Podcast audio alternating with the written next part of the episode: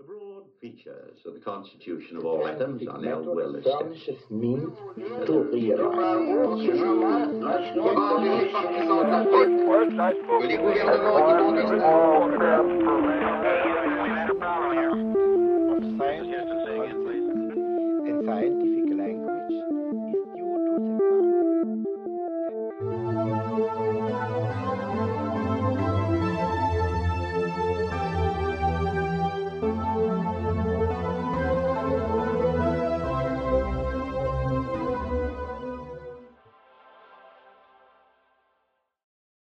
Здравствуйте, с вами подкаст 42. Научные ответы на ненаучные вопросы. Сегодняшняя передача посвящена вопросам организации общества, которое необходимо для освоения человечеством далекого космического пространства. Это один из основных сюжетов современной фантастики. От киберпанка, типа «Бегущего по лезвию» или «Кинзадзы», до «Звездных войн» и их бесконечных последователей. В космосе есть цивилизации добра и зла. Эти цивилизации постоянно воюют друг с другом, и причем обе они как бы более-менее одинаково хорошо вооружены, подготовлены, их армии многочисленны. Иногда цивилизации зла даже превосходят цивилизации добра по всем этим параметрам. И по сути под империями зла всегда описываются техногенные фашистские организации будущего. Абсолютно тоталитарные, держащиеся на беспрекословном подчинении, страхе или слепой преданности, сосредотачивающие огромные ресурсы в руках императора или нескольких вождей, которые ведут войну за мировое господство любыми доступными им способами. Антиутопия киберпанка, пожалуй, тоже тоталитарное государство, потому что мы видим как бы вроде как техногенно-технологически развитую цивилизацию, но с гадюшником внизу на уровне простого бедного человека, который абсолютно не имеет никакой власти в этом мире и не решает ничего. То есть там мы всегда видим общество будущее технологически высокоразвитое только в некоторых определенных местах, которые нужны этому государству. И полное отсутствие нормального социального развитого общества. И возникает вопрос, может ли вообще фашистское государство достичь такого уровня цивилизационного развития, чтобы осваивать космос? Вообще, история на этот вопрос уже немножко ответила. По крайней мере, начала отвечать на этот вопрос. На разработках нацистских ракетостроителей выросла вся современная ракетная космонавтика. А первым полетел в космос Юрий Гагарин, представитель коммунистической империи. Я поэтому, например, отмечаю выход в космос не Гагарина, а американских космонавтов, то, то есть первый выход в космос свободного человека. Интересно, что образ империи зла в таких фильмах, как «Звездные войны», удивительно хорошо списан с реальных нацистско-коммунистических империй, существовавших даже в то время еще, когда выходили эти фильмы. То есть все признаки империи зла описаны исключительно верно. Это не просто абсолютный тоталитаризм и беспрекословное подчинение всех элементов этой системы хозяину. Это как бы на каком-то абсолютно базовом уровне абсолютно полное отсутствие даже вопросов личного осмысления, личного выбора и личной ответственности каждого элемента такой системы. Ответственности личной не в смысле того, что любыми способами выполнить приказ хозяина, а в смысле настоящей ответственности. Страх перед хозяином, причем не просто страх в каком-то первоначальном смысле, а какой-то абсолютно глубинный экзистенциальный страх. То есть можно представить себе исполнителя мужчину, который, например, не боится умереть. Но здесь не в этом дело. Хозяин, император, для них это бог. Это психология героев фильмов Никиты Михалкова, да и психология самого Никиты Михалкова. Это как будто бы существа другого вида. Их сознание автоматически, моментально, как будто бы на генетическом уровне прогибается под желание хозяина. Ну и, конечно же, за любое неисполнение приказов хозяин жестоко карает. Причем, что и как работает внутри такой империи зла обычно остается под покровом тайны. Ввиду абсолютной засекреченности всего. В России эта идеология абсолютной засекреченности никуда не делась. Это часть идеологии кольца врагов, которая необходима для тоталитарной системы. И в России сейчас абсолютно все засекречено, как было при коммунации. Но когда такая империя сталкивается со свободным миром, некоторые буквально единичные ее проявления становятся видны. Например, после Второй мировой войны, во время Нюрнбергского процесса, российская делегация работала вместе с делегациями западных стран, и тогда же всплыли документы пакта Молотова-Риббентропа, подписанные 23 августа и 28 сентября 1939 года пакта о ненападении и договора о дружбе и границе подписанный рейхминистром фон Риббентропом и советским народным комиссаром иностранных дел Молотовым. И генерал Зоря, который был в составе российской делегации и к которому обращались западные участники делегации по поводу этих документов, непонятно, был ли генерал Заря причастен к их распространению или просто достаточно было того, что к нему подошли с вопросом о них – и после этого Николая Зарю нашли застреленным в его собственной постели прямо там, в Германии, в Нюрнберге.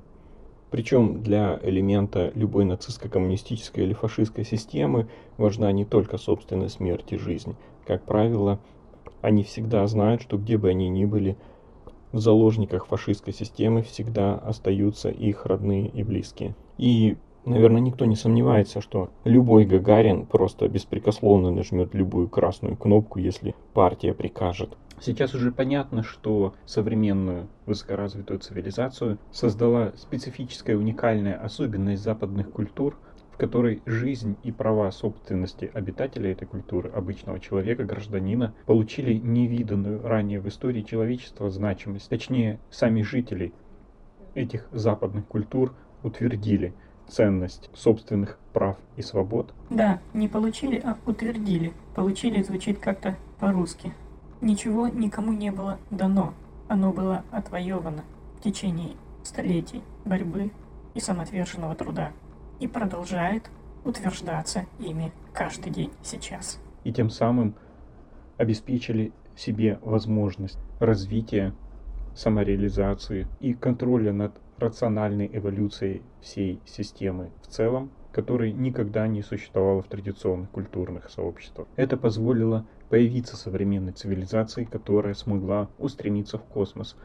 Но необходимы ли те же условия, которые были необходимы для возникновения цивилизации? Необходимы ли они для ее развития? Например, что двигало нацистско-коммунистическими странами в их стремлении в космос? Ко времени освоения космоса из нацистско-коммунистических стран осталась только Россия. И какие-то страны третьего мира, которым Россия навязала коммунизм тоже, и которые никак не могли участвовать в освоении космоса ввиду своей низкоразвитости. Главным двигателем русского космического прогресса было всегда, если почитать любые хроники, мемуары, воспоминания, истории, это было всегда на самом деле одна цель – догнать и перегнать Америку. Каждый шаг, каждый срок каждого шага определялись подобными же сроками, выведанными у американцев. Точно так же, как высота статуи Родина-Мать определялась высотой статуи Свободы, плюс несколько сантиметров, что было чуть-чуть повыше. Так же, как и архитектурные проекты в плане Гитлера, будущего Берлина, все эти триумфальные арки, соборы с домом определялись Такими же творениями во Франции и Италии только должны были быть больше. Удивительная подчиненность диктаторов творениям свободного общества, которые они вольно или невольно, сознательно или бессознательно признавали высшими достижениями и старались обогнать и перегнать.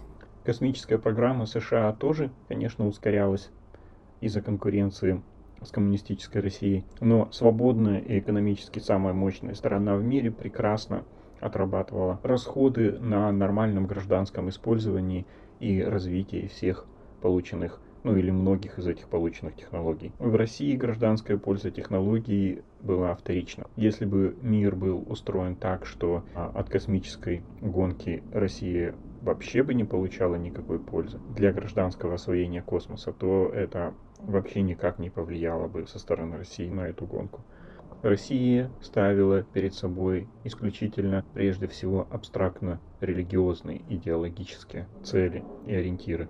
То есть фашистские и нацистско-коммунистические страны в своем глобальном технологическом развитии всегда преследовали цель обогнать, догнать и обогнать страны свободного мира. При этом страны свободного мира так или иначе все равно продолжали лидировать, потому что само направление развития цивилизации, развития технологий, направление исследований задавалось естественным образом, естественным ходом развития тех самых стран свободного мира. Фашистские страны выходили уже на проложенные тропы и оперировали не понятиями рационального использования, как в свободных странах, а понятиями государственной религии, вражды со свободными странами и попыток доказать своему народу, что родная тоталитарная система не хуже системы стран свободного мира или даже лучше их.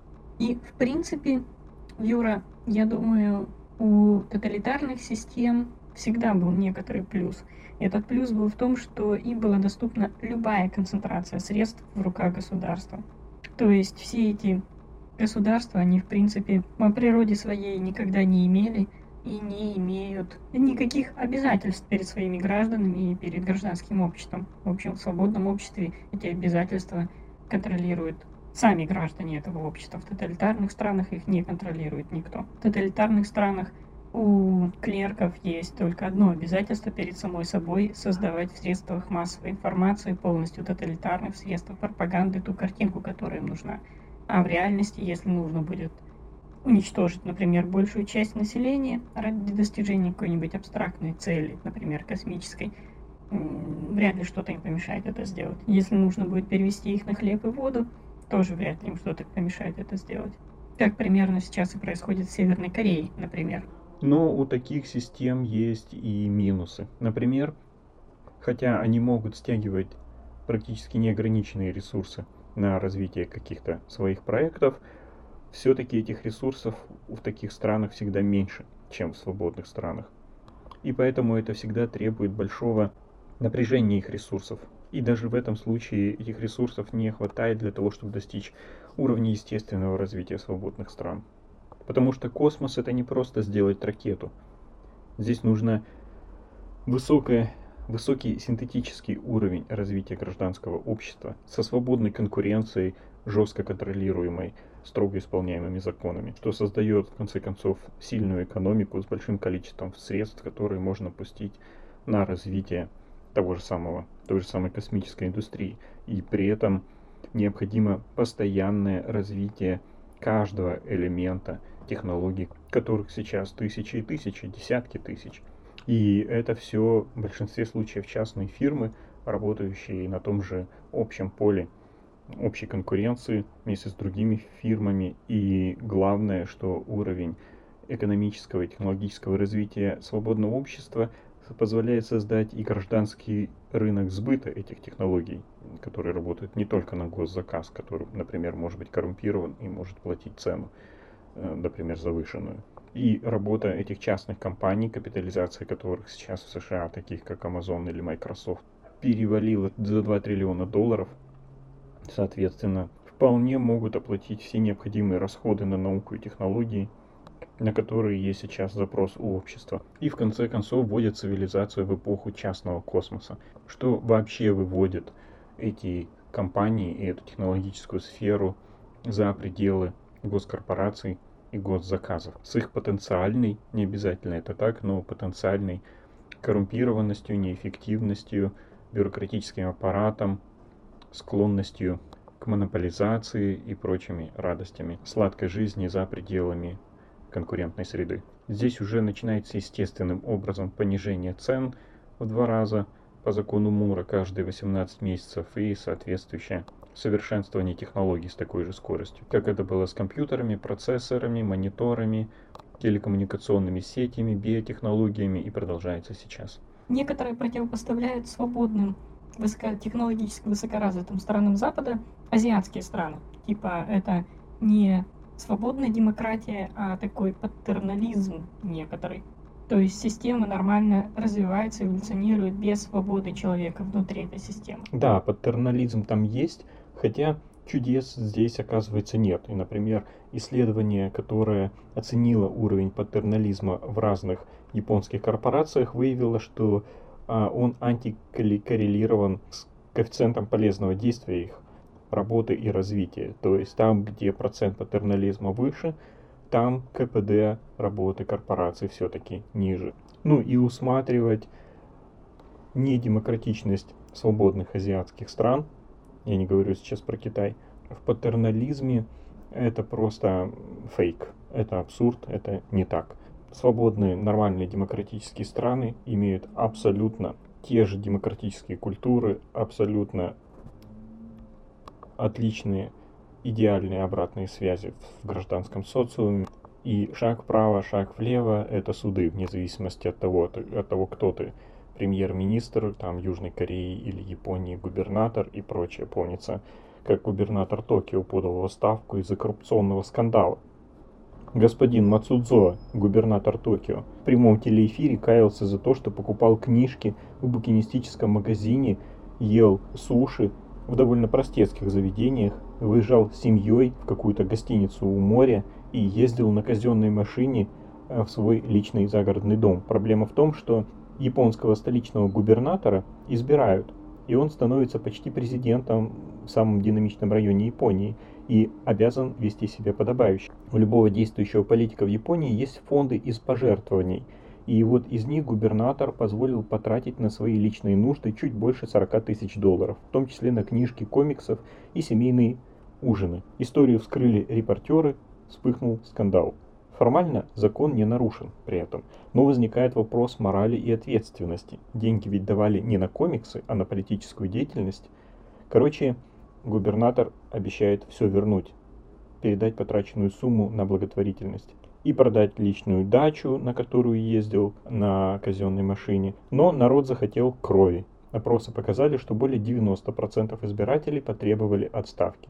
И губернатор Токио подал в отставку. Так что о мифологическом или не мифологическом патернализме азиатских культур мы тут в свободных странах, мы тут не говорим вообще. Закон организации эффективных социальных сообществ человеческих остается незыблем. Но это человеческих существ. А что если это будут существа какой-нибудь другой природы? На Земле на самом деле существуют две альтернативные ветви эволюции, которые по-своему в своих направлениях альтернативных достигли совершенства. Первая эволюция – это эволюция позвоночных. Она закончилась появлением человека – разумного, возникновением разума, созданием культуры и цивилизации.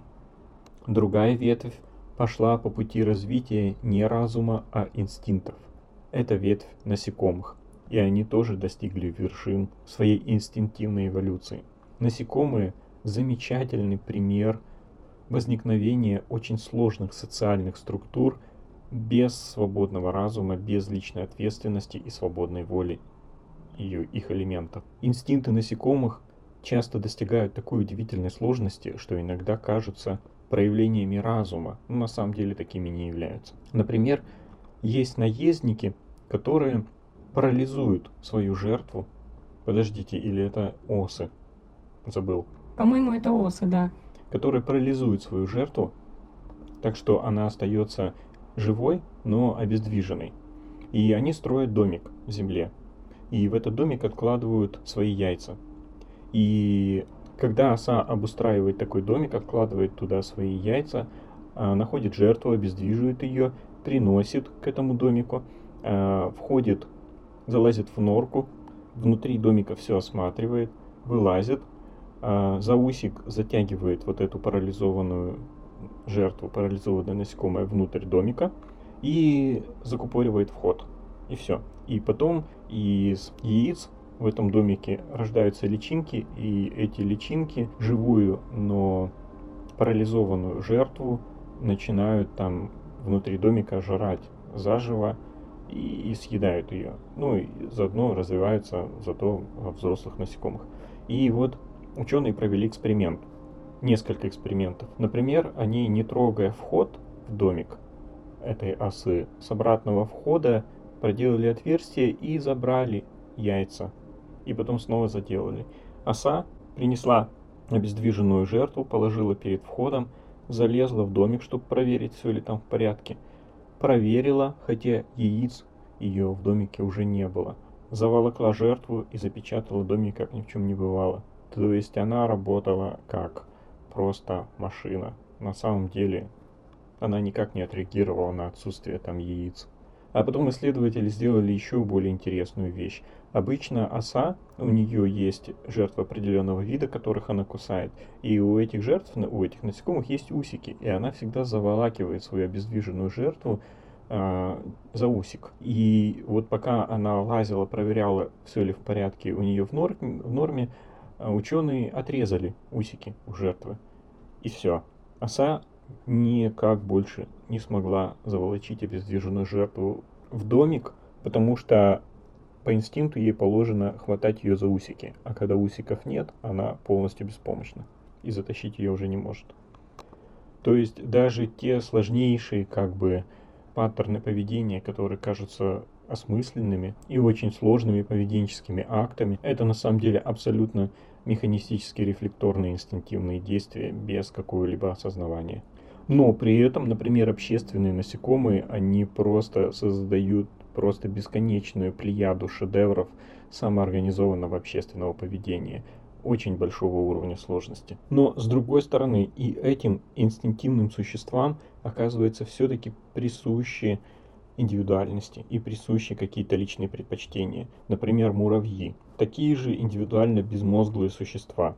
Если взять муравьев, наловить, замочить их, в воде настоять, чтобы вода пропиталась запахом муравьиных разлагающихся тел, трупиков, и потом этой водой побрызгать живых муравьев, тех живых муравьев, на которых попал этот трупный разлагающийся муравьиный запах, другие муравьи будут хватать и выносить из муравейника, потому что они будут считать их мертвыми, хотя эти муравьи будут активно отбиваться и вообще вести себя совсем не как мертвые. Но с другой стороны, например, у муравьев есть трудоголики, есть муравьи, работающие со средней интенсивностью, а есть лентяи. И если, например, трудоголиков искусственно изъять из муравейника, часть лентяев станет трудоголиками. И наоборот, равновесие в муравейнике каким-то образом будет поддерживаться. И вроде бы как это все тоже автоматические такие рефлекторные, видимо, механизмы, будь то на уровне одного организма или на уровне всего сообщества. Но оказалось, что лентяи у тех видов муравьев, по крайней мере, у которых нет морфологической дифференциации, там, где один и тот же муравей может заниматься разными делами. Оказалось, что муравьи не всегда лентяи. Оказалось, что они лентяи только когда им приходится заниматься тем, чем им не нравится. И когда, например, лентяй-фуражир вдруг становится охранником, он может из лентяя превратиться в трудоголика. Или он может быть лентяем, когда ему нужно добывать пищу, но быть трудоголиком, когда ему нужно ухаживать за маткой. То есть и бессознательных, и у бессознательных общественных насекомых тоже есть личные предпочтения. Но вообще механицизм как бы таких социальных систем, как у насекомых, он делает их несколько более ригидными по сравнению э, с системами организованными осмысленными существами, осознающими существами, владеющими сознанием, которые могут э, осознать происходящее вокруг, оценить остановку и как-то э, на протяжении одной жизни сами перестроить свою деятельность и свою организацию. Насекомым для такой перестройки нужен только эволюционный процесс. Нужно, чтобы постепенно вы, вымирали менее приспособленные организации и путем точечных мутаций и их отбора – они эволюционировали в более приспособленные, например, в новых условиях. У насекомых это прошло бы быстрее, чем у человека, потому что срок жизни индивидуума у таких сообществ, у насекомых, например, год. Смена генераций у них идет быстрее, быстрее проходит отбор насекомых с новыми свойствами. Но такая стратегия на максимальное размножение с ничтожной ценностью единичной жизни, единичной особи – он эволюционно все-таки оказался уже менее эффективный, чем увеличение ценности единичной жизни, единичной особи, как у самых высокоразвитых млекопитающих. Когда поколения сменяются не так часто, количество потомков очень ограничено, но сильно увеличивается забота о потомстве, и каждого потомка индивидуально растят, обучают и, в общем, делают из нее личность по сравнению с насекомыми. То есть вкладывают максимум ресурсов минимальное количество потомков. По этому пути природа движется на протяжении всей эволюции позвоночных, от рыб, земноводных, присмыкающихся к млекопитающим и, наконец, к человеку.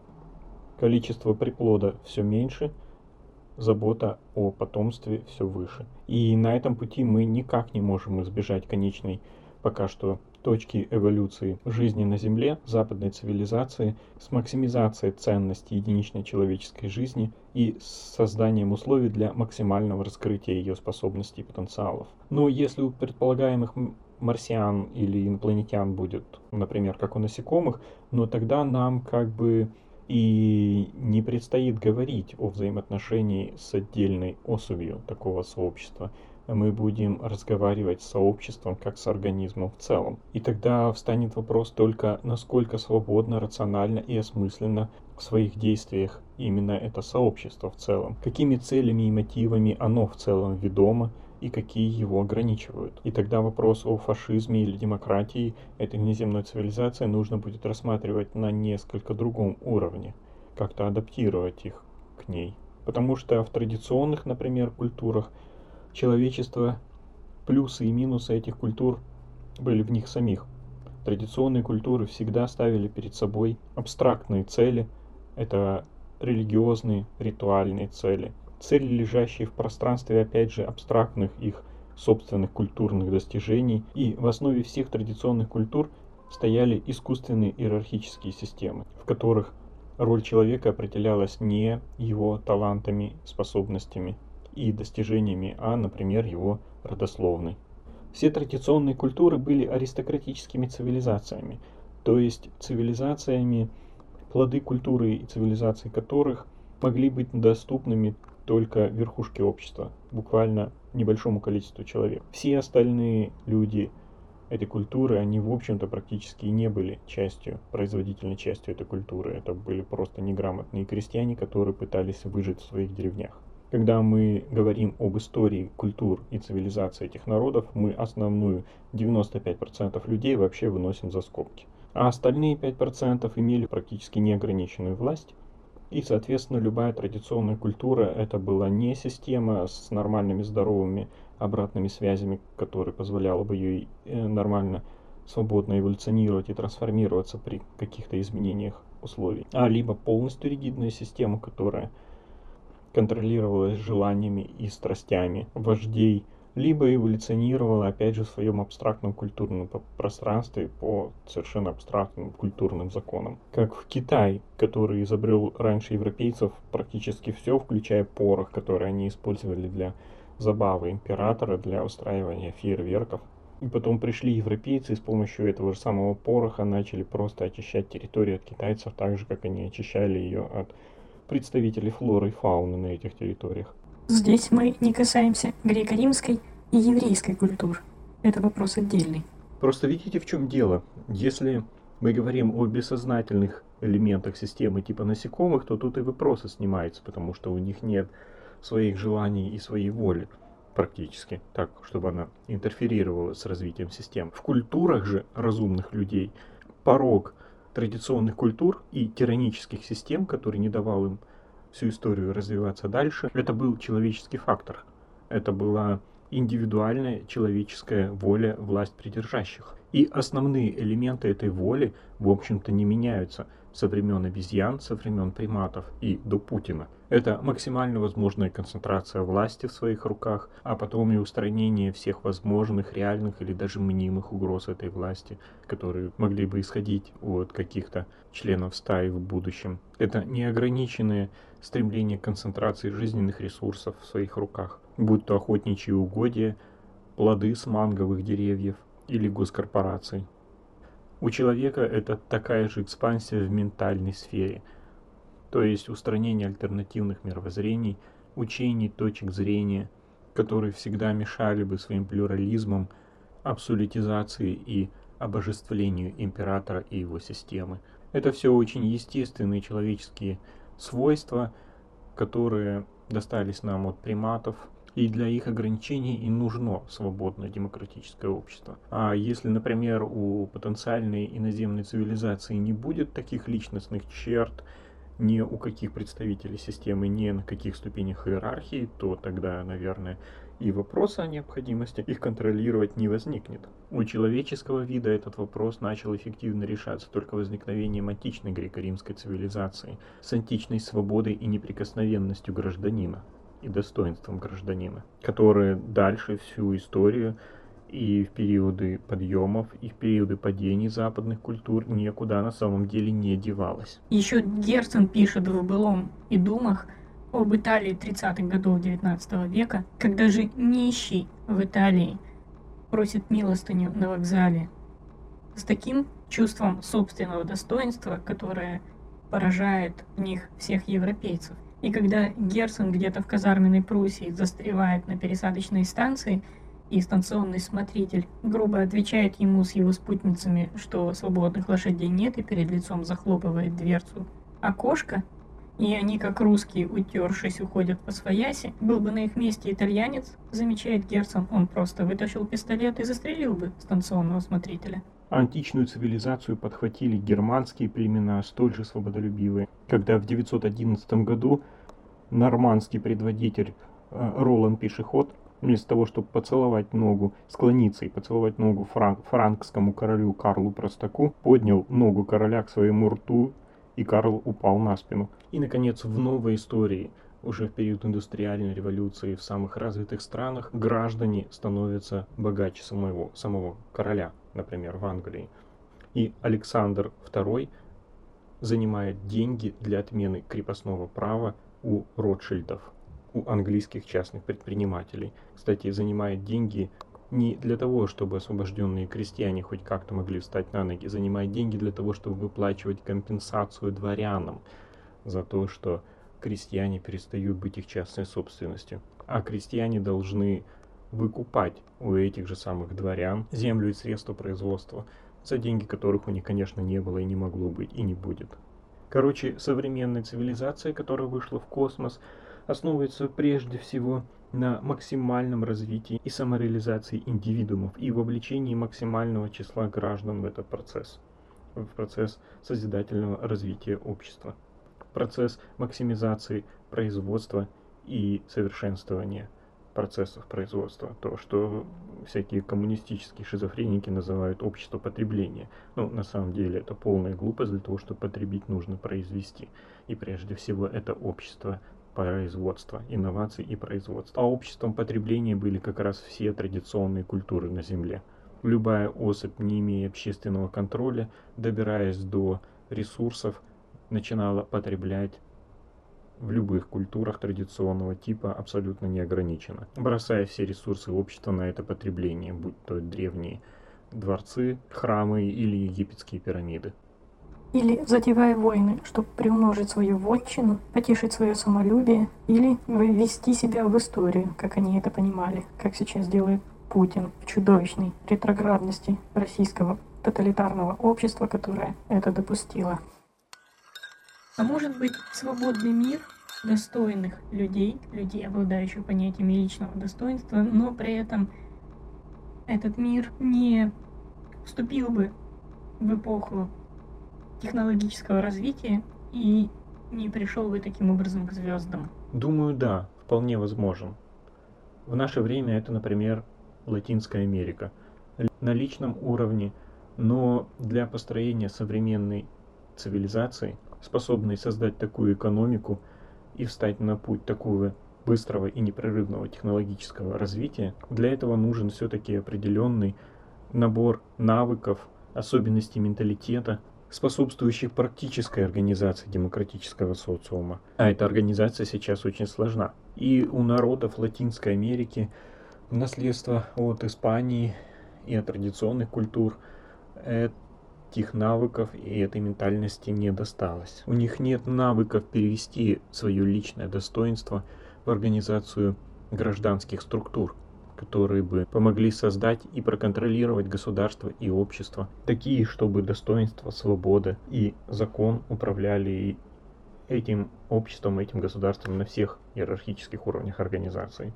Но Латинская Америка, хоть и медленно, идет по этому пути и рано или поздно построит такое общество. А прорехи В процессе перевода личного достоинства в организацию гражданских структур были, например, характерны и для Германии прошлого, о чем рассказывает и сюжет Герцена об их случае на пересадочной станции в Пруссии. Эти прорехи были обусловлены тем, что Германия большую часть своей истории не существовала как единое государство, а мелкие княжества не способствовали формированию гражданского самосознания в должной степени. Но, опять же, отсутствие имперского государства, раздробленность германских княжеств говорит, с другой стороны, о свободе германского народа, который, правда, не вылилось в нормально сформированное гражданское самосознание, что привело в 20 веке к появлению нацизма. Причем я верю, что самые фундаментальные особенности менталитета здесь, так же как и самые фундаментальные законы природы, они окажутся на самом деле не так сложны, они окажутся достаточно просты. Ну вот что-то из них латиноамериканским народам не хватает, что-то не прививается им с рождения, как прививается немцам, англичанам и жителям Нового Света, э, развитых стран Нового Света бывших британских колоний. По этому поводу Эдвард Бенфилд, социолог, написал интересную книгу «Моральные основы отсталого общества». И причем интересно, что посвящена она Южной Италии, где описал, как раздробленность, неспособность жителей деревенских районов Южной Италии мыслить и ассоциировать себя с социальными структурами выше, чем семейный клан, приводит к невозможности в этом регионе создать высокоразвитую цивилизацию. То есть да, людям для того, чтобы начать строить цивилизацию, нужно было пройти определенный путь развития и приобрести некоторый культурный опыт. И он выглядит довольно-таки специфичным. Но, с другой стороны, он же может передаваться и другим культурам. То есть, опять же, если перенести все это на мир насекомых, то еще пару слов о людях – Прогресс человеческой цивилизации здесь сопровождался уменьшением лишних сущностей в социальных иерархиях и традиционных культурах, которые мешали бы адекватному рациональному восприятию реальности, оценке, предсказанию рисков и своевременному перестройку всей системы для того, чтобы она дальше смогла выживать и эволюционировать.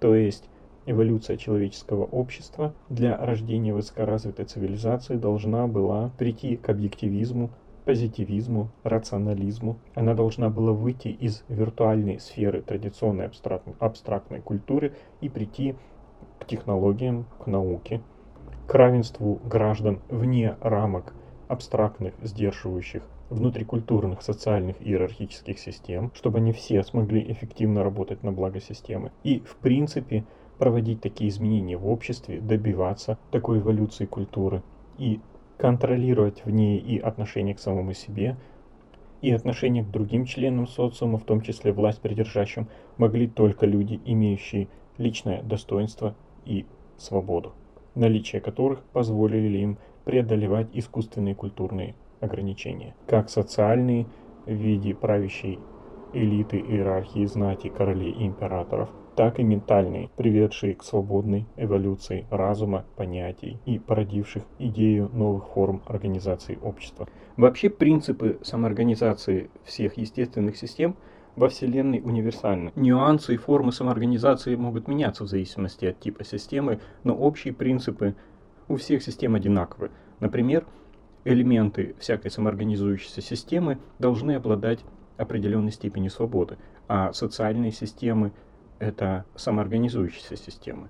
Какой бы ограниченный контроль к ним не прикладывать, все равно они должны в основе своей оставаться самоорганизующимися системами, просто потому что человеческий разум, он как бы еще не способен заменить полностью эволюцию человеческого общества, поставить ее под контроль. Мы сами еще не знаем, какой будет следующий шаг эволюции человеческого общества. И вот всякая самоорганизующаяся система должна обладать определенной внутренней свободой. В основе ее должен быть детерминированный хаос. Для того, чтобы элементы внутри системы постоянно тестировали какие-то новые способы взаимодействия, взаимной организации, эта свобода есть в эволюционирующей живой природе, в генетическом многообразии фенотипа внутри вида, в видовом разнообразии, поведенческом разнообразии, которое все-таки есть даже у всех видов животных. Это же свобода элементов есть при самоорганизации даже простых физико-химических систем, в которых атомы, молекулы, кванты энергии образуют и тестируют различные конфигурации. То есть если а внутри такой системы у элемента будут только жесткие линейные связи, и взаимодействие такая система не будет способна эволюционировать. Она должна постоянно тестировать более энергетически выгодные, более устойчивые состояния. Внутри нее постоянно должны происходить флуктуации.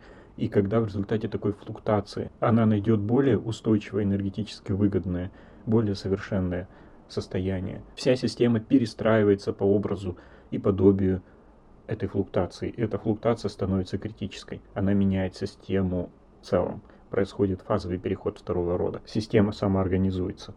И поэтому, если гипотетические инопланетные насекомые, например, впадут в игры разума традиционных культур, начнут жить в мире культурных абстракций, причем не обязательно несуществующих абстракций, просто не связанных с рациональным взаимодействием с окружающей реальностью, не способствующих развитию цивилизации, которая потом будет способна конструировать геномы и летать к звездам, то такой цивилизации насекомых тоже придется искать личной свободы для своих элементов, чтобы они смогли в случае необходимости перестроить такую систему и выйти из границ абстрактных пространств своей культуры им тоже нужны будут конкуренция и отбор наиболее эффективных элементов системы, а также ограничение волюнтаризма воли тех из них, которые снижают эффективность системы как целого. Под ними подразумеваются императоры и диктаторы, не свободные граждане, проявляющие свою волю, как могли бы подумать фашисты. Граждане как раз являются теми самыми флуктуациями. А если они будут от природы рациональны, как китайцы, и на самом генетическом уровне их личные страсти и желания не будут никак интерферировать со свободным и эффективным общественным развитием, то таким образом такие цивилизации, получается, опять же, тоже не будут фашистскими. Они будут естественно демократическими, с естественно сформировавшимися эффективными обратными связями. Но есть и другой путь. И он, пожалуй, верен для человечества и может быть верен и для других цивилизаций разумных существ. Просто мы в наших фантастических рассказах о других цивилизациях рассматриваем их как какую-то одну единую систему. Между тем, они не обязательно должны такой являться, потому что человечество на Земле не является единой системой. И, и сейчас на Земле, по сути, существует несколько разных цивилизаций, которые могут выполнять разные функции внутри этого общеземного организма. И какая-нибудь ретроградная фашистская система может выполнять функции этакой смеси между злокачественной опухолью или в лучшем случае доброкачественной и паразитического организма. Выбрав эту нишу для приспособления к реальности и эту стратегию эволюции. Если, например, сейчас на Земле не останется свободных, развитых обществ, Россия, например, очень быстро перейдет состояние, описанное в «Сахарном Кремле» Владимира Сорокина, или в состоянии полностью традиционной культуры, как в э, «Кысь» Татьяны Толстой. И технологическое развитие такого государства, которое так и не приобрело своих естественных автокаталитических механизмов дальнейшего технологического развития,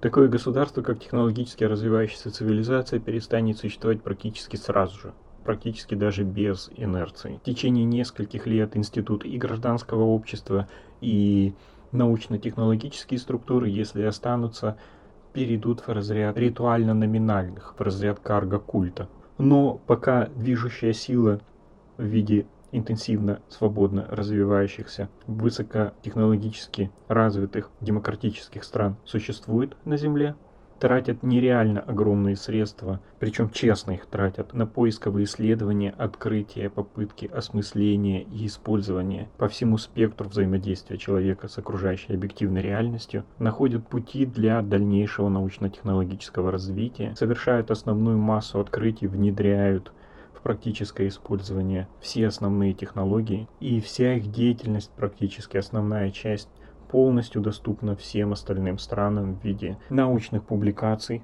и технологических разработок, которые можно купить в готовом виде, купить сами схемы, патенты или, если что, украсть. Тоталитарные системы могут, опираясь на это все, встроиться в этот поток и, используя как наработки свободных стран, так и мобилизуя все свои ресурсы и интеллектуальные, и материальные своих граждан, направлять их на какие-нибудь отдельные гиперпроекты, которые нужны тоталитарной системе, например, на разработку оружия или на постройку космических кораблей и постройку инопланетных баз. А то, что сейчас любая тоталитарная система просто самое, самое полный пиздец, полнейшее воплощение орловского безумия, типа какой-нибудь Северной Кореи, или средневековые мусульманские фанатики-маньяки, все они там где-нибудь у себя в пустыне с голодающим, вымирающим населением в наше время уже способны на том научно-технологическом бэкграунде, который подготовила для них свободная цивилизация, создавать, в общем-то, и ракеты, и ядерное оружие, и скоро будут способны все запускать кого-нибудь в космос. То есть, когда 99% общего технологического, научно-технологического развития цивилизации делает за них свободное общество, и они могут этим ресурсом воспользоваться, такие тоталитарные системы в принципе способны конкурировать со свободными, развитыми демократическими странами и даже пытаться воевать с ними. И причем, скорее всего, в будущем, так же как все больше научно-технический потенциал будет доступен отдельным, не связанным с государством гражданам в свободных странах, также он будет доступен диктаторам тоталитарных стран. И такие паразитические империи, сочетая в будущем спекуляциями о наведении порядка, с обеспечением, в общем-то, некоторой свободы в определенных областях своим гражданам, для того, чтобы они, не покушаясь на всю систему в целом, могли в каких-то частных областях самореализовываться и работать на государство более эффективно. Но они смогут только сосуществовать, пока существует основной двигатель прогресса – свободно развивающаяся цивилизация. Тем не менее, по этой схеме возможность звездных войн нам вполне обеспечена.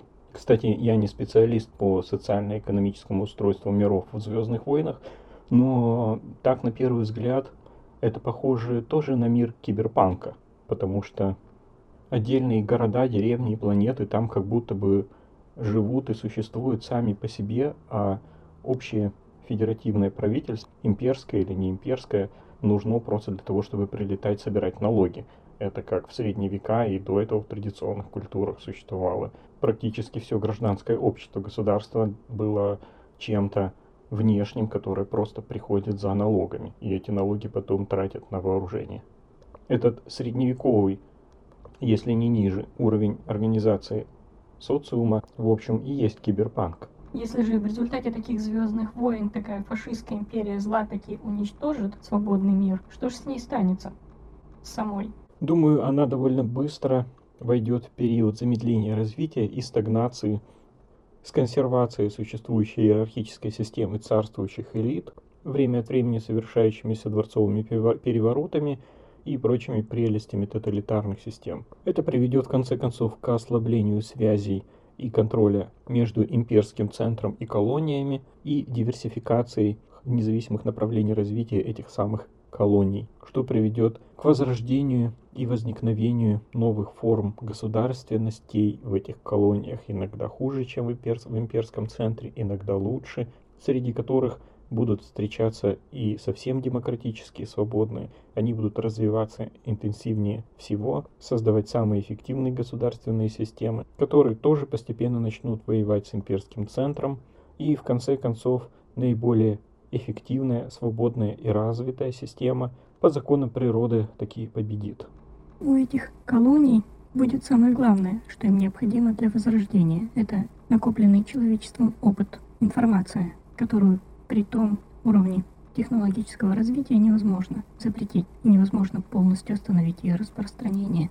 Но, конечно, этот процесс может потребовать неопределенно, неограниченно долгого времени. Быть может, нужно будет дождаться, пока империя умрет своей смертью. А в этом смысле империи тоталитарной системы можно приравнять к традиционным культурам. Почему это уже другой вопрос. А все традиционные культуры смертны. На том и порешим. С вами был подкаст 42 с Юлией Сомовой и Юрием Каретиным. До новых встреч. Аривидерчи. features of the constitution of all atoms are now well established.